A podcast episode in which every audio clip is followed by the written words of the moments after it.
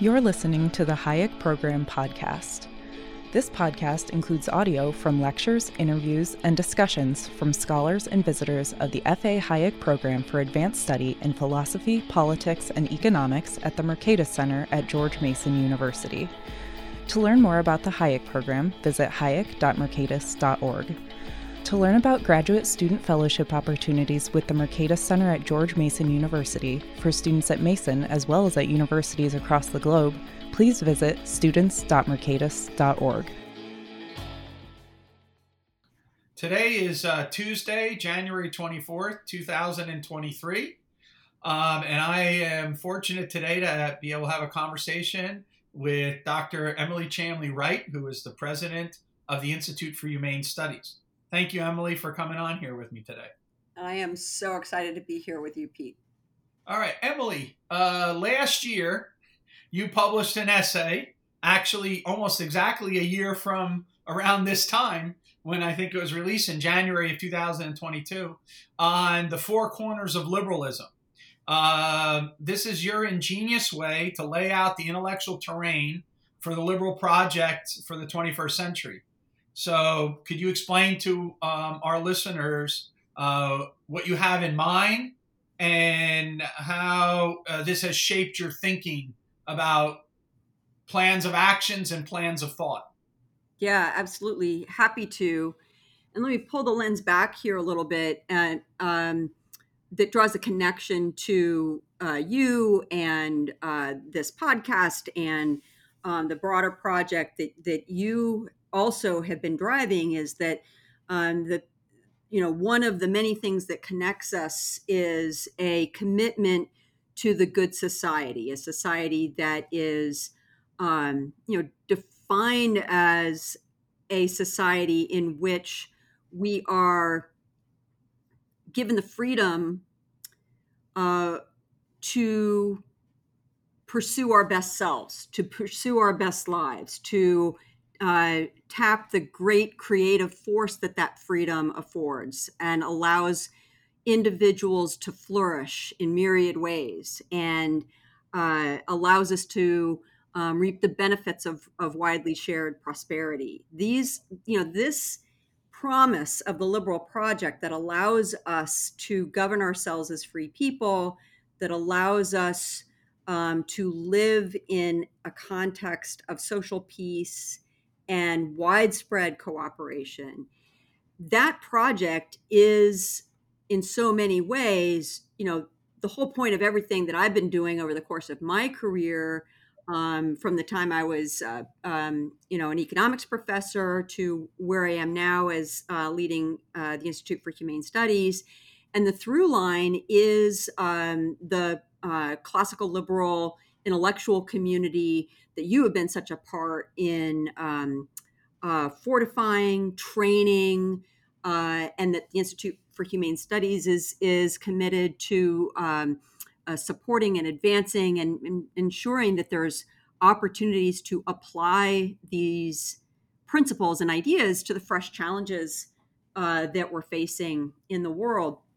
So that's the that's the big vision, and in the midst of all of this, you know, we we we see threats of illiberalism on the rise from you know both extremes of the ideological divide, uh, which which then says, okay, this thing called liberalism, what is it that uh, you're trying to uh, fortify?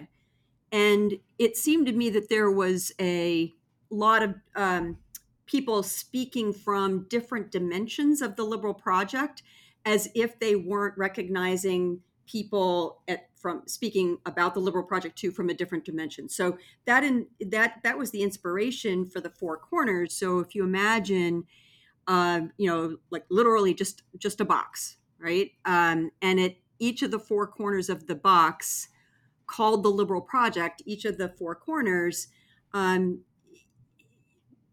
helps to map out it's sort of a map taken together it's sort of a map of the of the fullness of the liberal project. So at one corner is political liberalism. This is the liberalism that um, most people who are educated in the united states uh, will have the strongest connection to because it's the you know the declaration the principles embedded within the declaration of independence for example are you know articulated there. Um, uh, constitutionally constrained government. That these are the that's the sort of the political liberal project. Um, the the corner that many of us particularly those who are trained within the classical liberal tradition of of um, the economics discipline you know kind of you know call out from the you know we're certainly in having have in view the political liberalism corner but we're at, at another corner which is the economic liberalism corner which essentially says um, we need the elbow room that allows people to experiment to um, to identify ways they can create value while respecting the rights, the individual liberties that are guaranteed by the political liberalism corner, what are the ways that we can come to, uh, we can find opportunities to collaborate and cooperate so that we can create value together as um, uh, co-producers of something, as consumers, as as as producers, as partners in the economic terrain. That elbow room is what drives the widely shared prosperity that is part of the liberal promise. You know, if you drop down to the lower right hand corner, that corner um, is the intellectual liberal project that you know the in, the ideals of enlightenment era liberalism that says that uh, we have tremendous opportunity to um, improve the human condition if we allow for the free exchange of ideas. The John Stuart Mill uh, perspective that openness and intellectual inquiry is what opens the taps to um, intellectual progress and human progress more generally. And then there's the fourth corner, uh, which is cultural liberalism. Some might want to call it social liberalism. This is the liberalism, this is the part of the liberal project that allows that same sort of openness, that same sort of elbow room we have in the economic and intellectual corners, that also says so long as we are respecting the liberties, the individual rights of others, that there is an opportunity to experiment culturally as well. That no one is imposing through force an end telos, an end purpose Instead, it is uh, uh, within the within the four corners of of uh, the liberal project. There's a tremendous opportunity for us each to pursue the good life as we know it, and out of that pursuit, you can eventually get uh, pluralism that could be religious pluralism it could be pluralism in in you know how, just how we see the world it could be pluralism in who we count as our closest friends um, and associates. That pluralism that is um, is part of what comes out of that cultural liberalism ethos.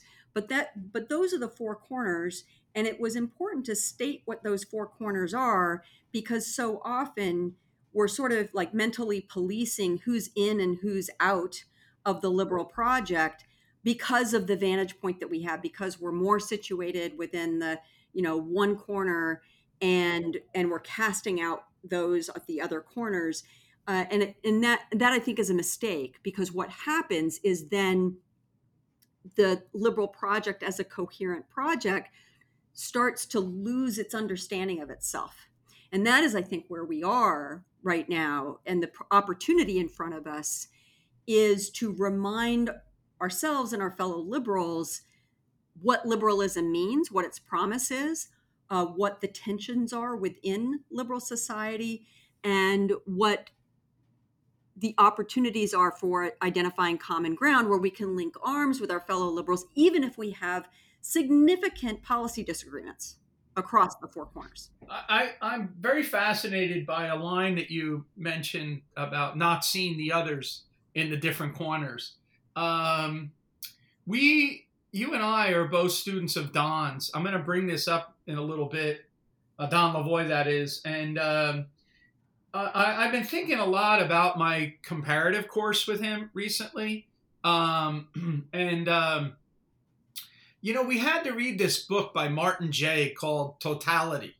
I, I, don't know if you had to read that by the time that you were having, you were just a couple years apart from each other.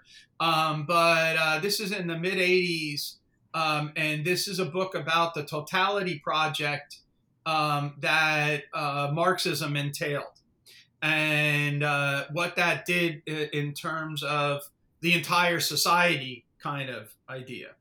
And the opposite of that, that um, totality project is, in fact, the liberal project, which is about openness and all these issues that you were just talking about.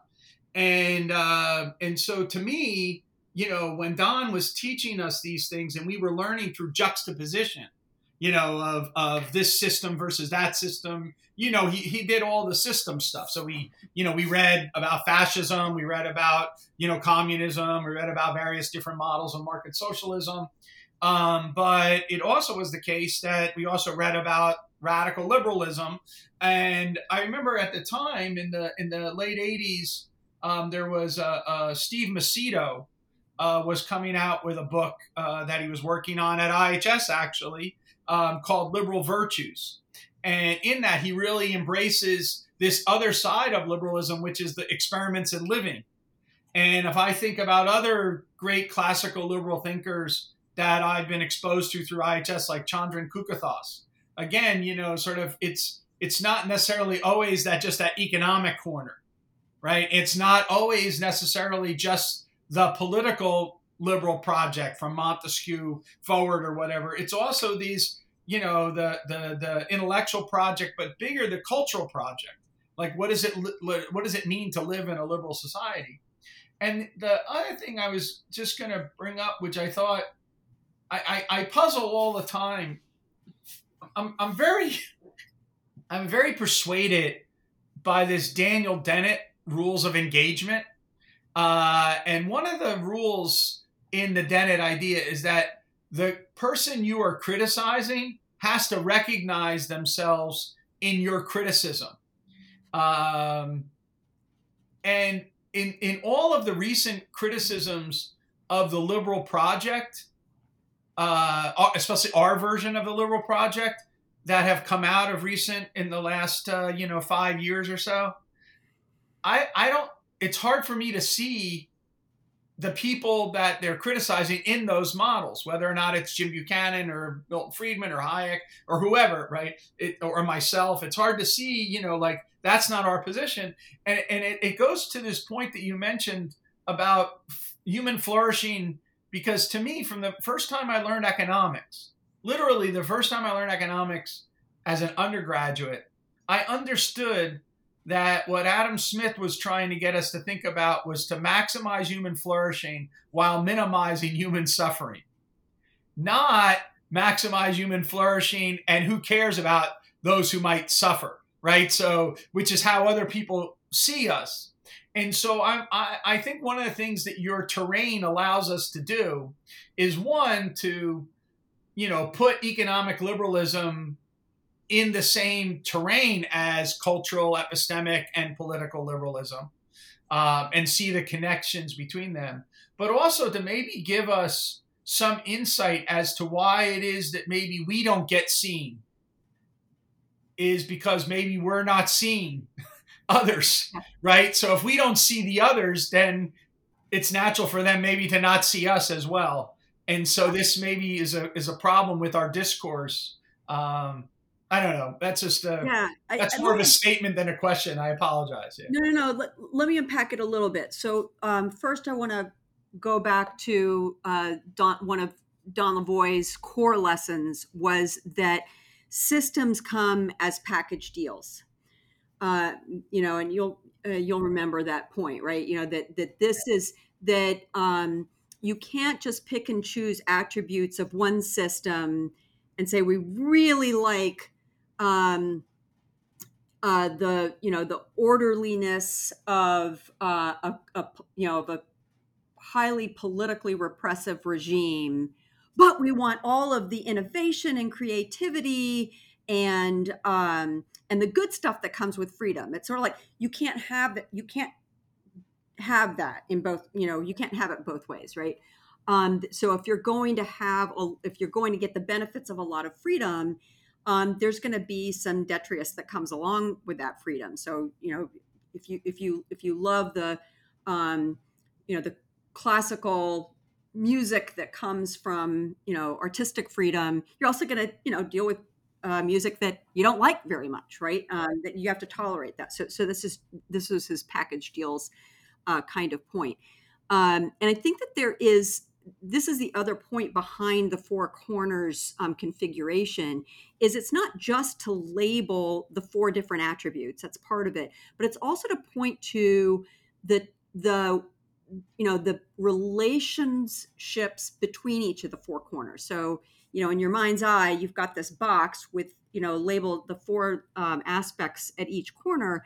Well each corner is got a double headed arrow to each of the other corners. And what do I mean by that? I mean by that that there is both a reinforcing dimension between each corner and also a tension between each corner. So um, if you if if you're focused on intellectual or epistemic liberalism, um, one of the uh, core things that makes that possible is uh, First Amendment principles up in the political liberalism corner. So it's it's like you know uh, the First Amendment is like a, a necessary but not sufficient condition for robust intellectual discourse, right? Um, but it but it's absolutely a supportive mechanism. It's a supportive rule of the game. Um, but at the same time, um, you know, there is tension between uh, those two poles as well. That that um, freedom of speech, when we're talking about freedom from oppression from the government, means that you can also do things like like lie. You can um, you can you know spread you can spread falsehoods. You can say things that are not particularly um, helpful in uh, intellectual discourse. It doesn't really help us seek truth. Um, uh, and that's protected speech uh, from the First Amendment. So why? So there's a bit of a tension between, say, the bigger, the you know, the bolder project of epistemic liberalism is truth seeking, right? So um, there's a tension there because people can say things that are factually incorrect, knowingly they incorrect, right? Um, out there in the world, then that creates a tension for the truth seeking process tension doesn't mean death of the truth seeking process. A tension between the two corners doesn't mean that one corner annihilates the other. And this is this is, I think, one of the mistakes made by um, recent critics of liberalism is that they point to a tension as if that's a, uh, a you know a bug in the system. Rather, it's a it's a feature of the system, right? And so one of the um, you know things that we have going on in our epistemic liberal corner is you have a lot of bottom up self governance going on within intellectual communities that that say you know no crackpots please. Um, you know we want uh, we want to uh, have um, a self governed system of intellectual discourse and that means you know abiding by um, uh, rules of the game that you that you can't lie for example and that you're drummed out of of polite intellectual society if you're if you um, fabricate evidence and pass it off as um, part of the truth seeking process. That doesn't fly. And and the, and so the policing around talk or what i prefer to say is the governing the bottom up governing around specific speech within specific communities is a response back to the tension that's created uh, between uh, the two corners. And that and that tension is valuable. It's sort of like and you could point to any pairing across the four corners um, to say that okay economic freedom over here creates a kind of tension where um, it, it advertising campaigns, uh, you know, uh, you know, uh, commercial society more generally kind of um, creeps into our private lives, into our intimate sphere in ways that, um, you know, have a kind of corrosive effect. Okay, that may be true, but there's a response back that you can have within civil society um, that pushes back that pushes back against um, that that uh, boundary crossing. There's freedom enough in civil society to push back, so that what is seen as a you know tension between these two things doesn't mean that economic or commercial life corrodes family life or the intimate sphere. It means that it can create a tension but that tre- that tension creates a response back a sort of self-governing response back. And that response is itself an important facet to strengthening the art of association, the civil society mus- musculature is is built up in part in response to these kinds of tensions. And so I see the four corners as being systemic in this way, sort of like a tension, uh, a suspension bridge. You know, the tensions within a suspension bridge are not flaws of the of the bridge it's a feature of the bridge right? The tensions are part of the system that keeps these notable you know these anchor points from flying off right? There it keeps them hanging together into a coherent system. And so i do think that there is a system like quality to these four corners of liberalism where each is needed to kind of check the other. Um, and it doesn't mean that in any given moment that we sort of ha- have some sort of um, uh, Platonic ideal. In fact, you're not going to get that because liberalism is a dynamic system, right? Um, and and but it's part of the dynamism is also part of what allows the system as a whole to carry a heavy load, to flex when winds change. Um, it allows the suspension bridge of liberalism to, to flex and carry that load, even given that even given that um, uh, those new challenges that it perhaps hasn't faced before. So that's kind of how I think about this. And let me let me stop there. Um, no, I mean I think that that that's uh, really uh, fantastic and brilliant. Actually, um, you know, uh, when I was younger, um, I used to get frustrated with Frank Knight, and I always thought that Frank Knight was either the uh, most arrogant person I ever read, uh, the most brilliant person I ever read or the most confused person I ever read. And so I just kind of like, ah, you know, that's too much work.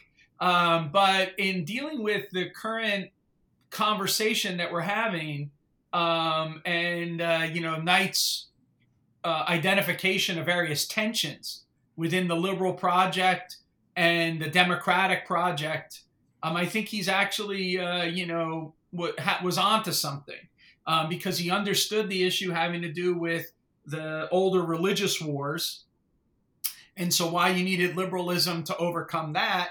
But then he also is concerned about the tensions, as you just put it put out, because he's concerned with things like um, what happens when democracy by discussion is distorted by motivated reasoning, uh, right, or is distorted by deception and you know like charismatic uh, leaders and things like that. And and that threatens the idea that we can have intelligence and democratic action right when we're misled. And so i think there's all these things that we have to grapple with that you're that what makes for the society is these reinforcing nodes um, and that you can't and again back to lavoie's point you really can't have economic liberalism unless you have the other four corners uh, yeah, other, three corners, other three corners.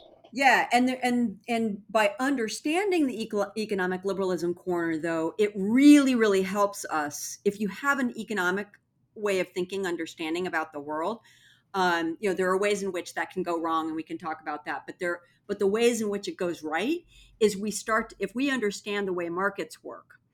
We understand that markets are a learning system. It's a it's a process of social learning that um, that that the marvelous the marvel that is the market is that we can make use of knowledge that you and I don't even possess directly.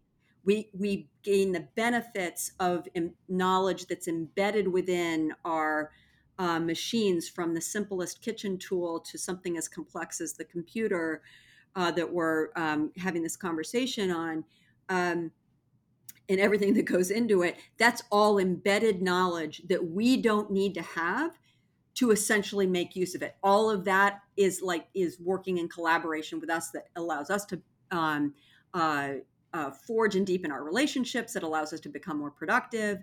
Um, that way of understanding market process the market process is that it's a learning system. If if one entrepreneur gets it um, wrong or fails to keep up with another entrepreneur who gets it more right um, then the whole it's not just that that entrepreneur learned it's that the whole system learns the, the you know the the winning idea gets embedded across the capital structure right and so economic liberalism is a system of learning.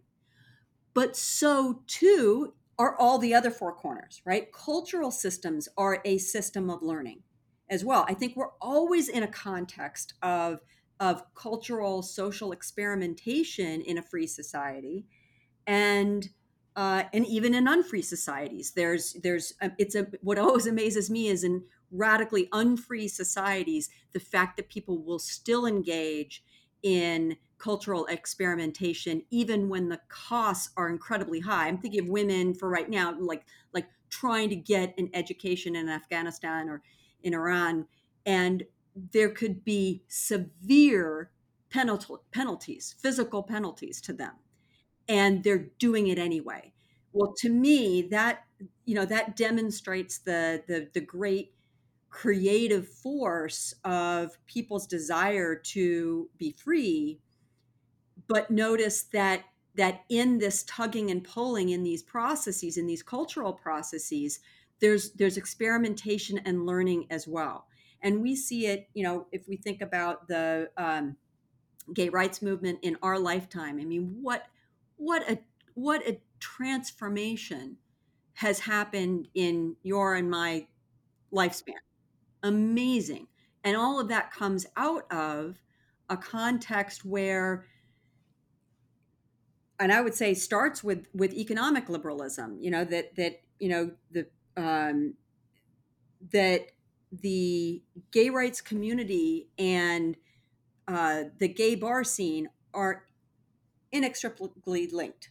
That if you have some wedge of economic freedom and that wasn't even very free you know because you could be shut down right but people would pursue what sliver of freedom they could find there and create social spaces that made it okay to be me right?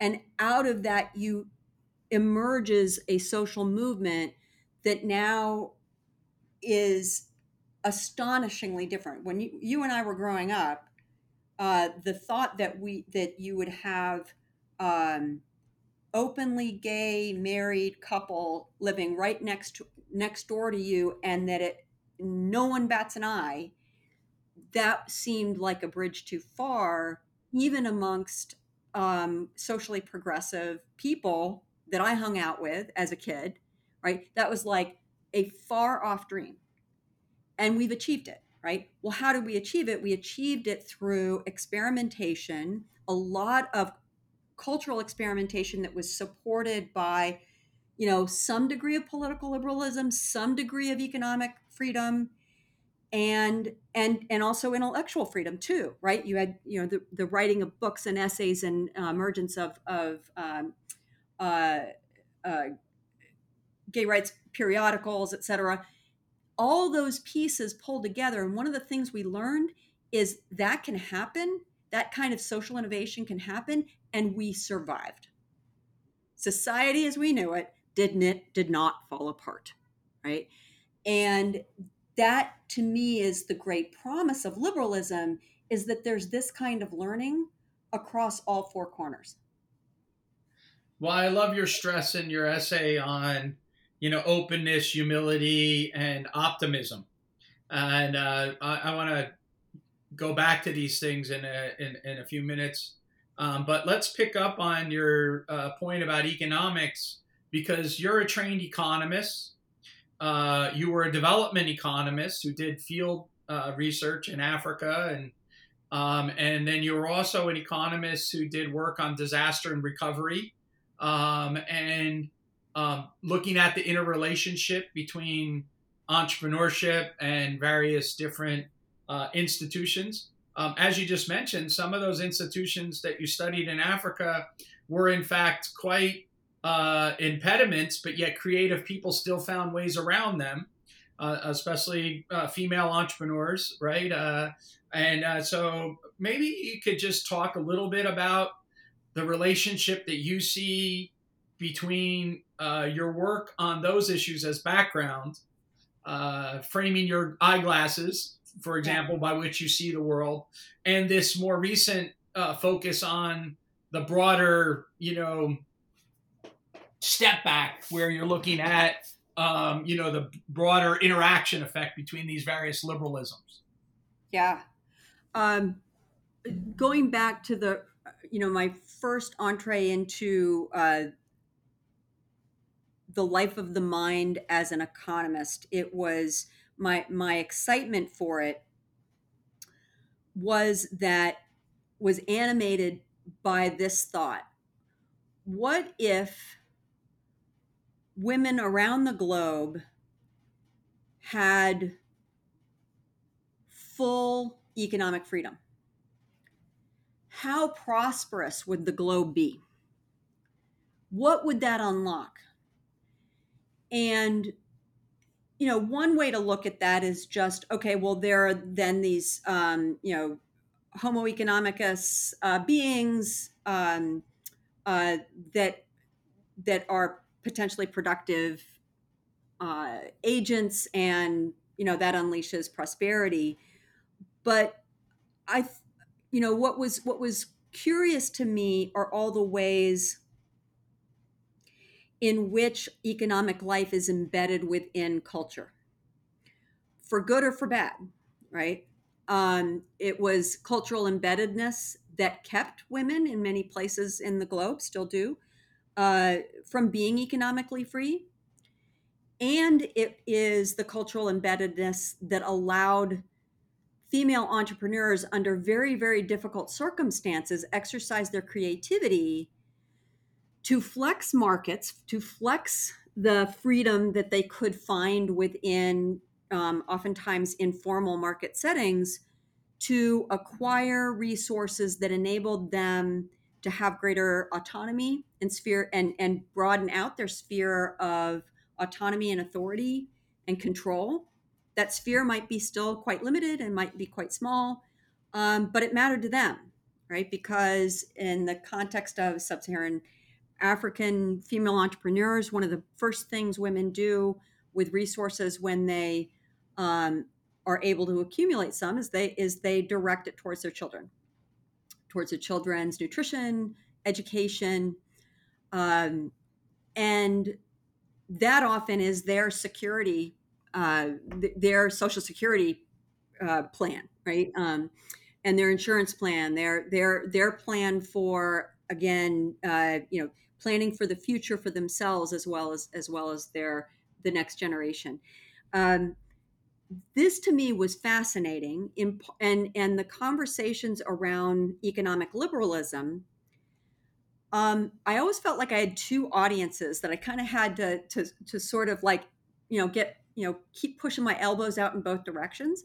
You know so on the one hand i was pushing back against um, you know progressive uh, liberal professors who had um, portrayed women in the developing world context very much as victims you know only um, that there was and the and they were what they were victims to was essentially ca- capitalism. And and i wanted to understand that claim and uh, and learn the history of how it was that you know so many informal markets were dominated by women um, and oftentimes there is a mixed con, you know a mixed history around how this happens and it's oftentimes interwoven with a, a colonialist past. But what emerged in my mind is that is the um, in communities where women were dominant within the informal market sector, they were flexing that access to the market as a means of exercising uh, much greater autonomy over their own uh, resources and their own lives. And so that was part of the conversation is that I had to push back against um, the sort of left of center academic sensibilities that would have women in the developing world always portrayed as the kind of um, uh, victim of market forces, not you know actually people who were um, uh, flexing it to their own advantage. At the same time, I always felt like I had to kind of uh, push back against our crowd too, right? Of of academic economists who are generally pro market, free market kind of uh, you know types, um, in that they often portrayed um, market mechanisms and market functionality in completely acultural terms. And so that missed both um, challenges of uh, that that real people on the ground really face um, in terms of their access to um, the benefits of the market order, and also it, it it robbed them of seeing some of the most interesting research questions out there. Is how people how do people navigate complex environments, uh, form expectations, form plans, try try to solve their their challenges, learn from that, revise their plans, cast it out again. You know, how are how are they acting entrepreneurially in this way, but not as sort of like these cultureless agents, but as people who are firmly embedded within a given cultural set, a, a system of, of cultural norms and practices that both enable and inhibit right? Um, you know, fr- uh, freedom of movement, freedom of exchange, freedom of of um, uh, just even the freedom to even imagine what one's future can be like can be constrained by uh, uh, these kinds of cultural and political, sometimes, oftentimes, and and social structures. And so it seemed to me that that there was an impulse amongst our crowd to sort of just dismiss um, you know, all the really interesting stuff going on within cultural anthropology, within sociology that was pointing to um, uh, structures that inhibited um, free flow of free resources, um, human and other otherwise, and that was a missed opportunity for really understanding the the um, socially embedded nature of our of the market process.